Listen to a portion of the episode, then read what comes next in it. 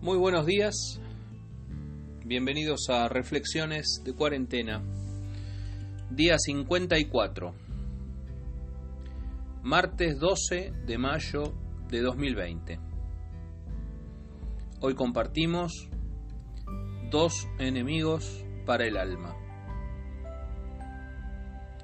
Y solo yo he quedado y me buscan para quitarme la vida. Primera de Reyes 19:14. La noticia es pequeña pero impactante. Habla de los dos grandes enemigos del alma en medio de la cuarentena. Los dos motivos más recurrentes de pedido de ayuda en estos días son la soledad y el temor. Gente sola y gente asustada. Así se vive en cuarentena. Solos porque no hay flexibilización posible para retomar los vínculos físicos y los afectos con quienes no viven bajo el mismo techo.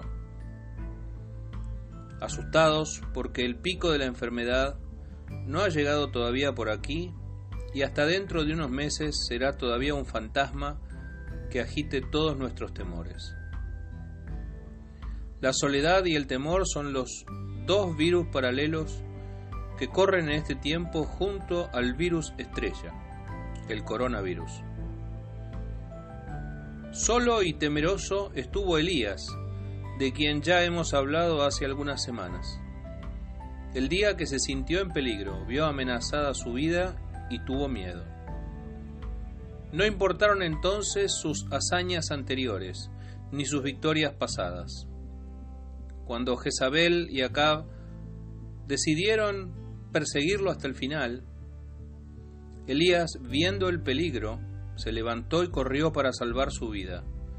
Huyó por el desierto y deseando morirse, dijo, Basta ya, oh Señor, quítame la vida, pues no soy yo mejor que mis padres.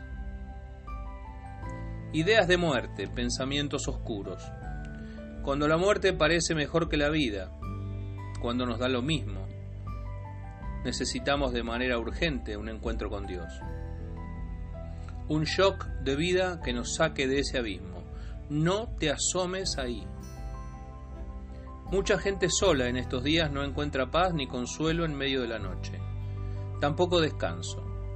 Extrañar a los hijos, nietos, padres o hermanos, y sentir que el horizonte es difuso y que la línea de llegada al esperado reencuentro se corre cada 15 días, parece que no nos están tomando en serio. Nos cuidan pero nos cansa. Soledad, temor, aburrimiento, insomnio, angustia, cansancio y desconsuelo. ¿Algo más?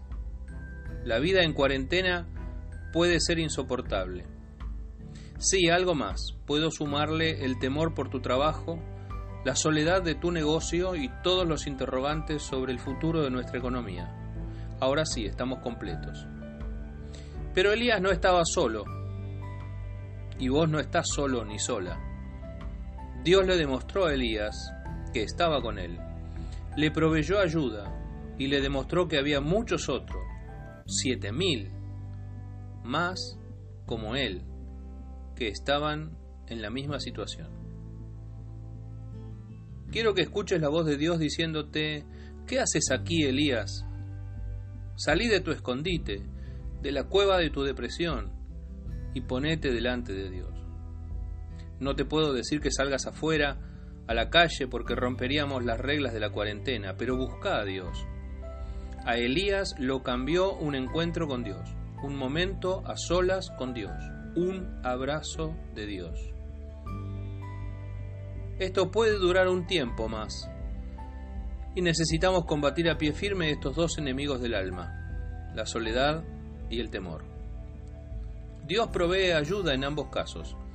La presencia viva de su Espíritu Santo a tu lado puede cambiar la percepción de las cosas. Y un encuentro telefónico al menos, o por videollamada, un Zoom tal vez, con amigos o amigas para compartir un momento, para sentir que no estás solo. ¿Qué tal si lo haces hoy o mañana?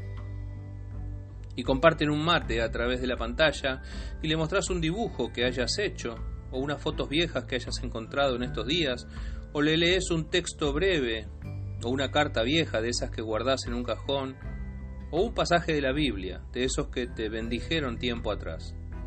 Y comparten de paso una oración por cada necesidad.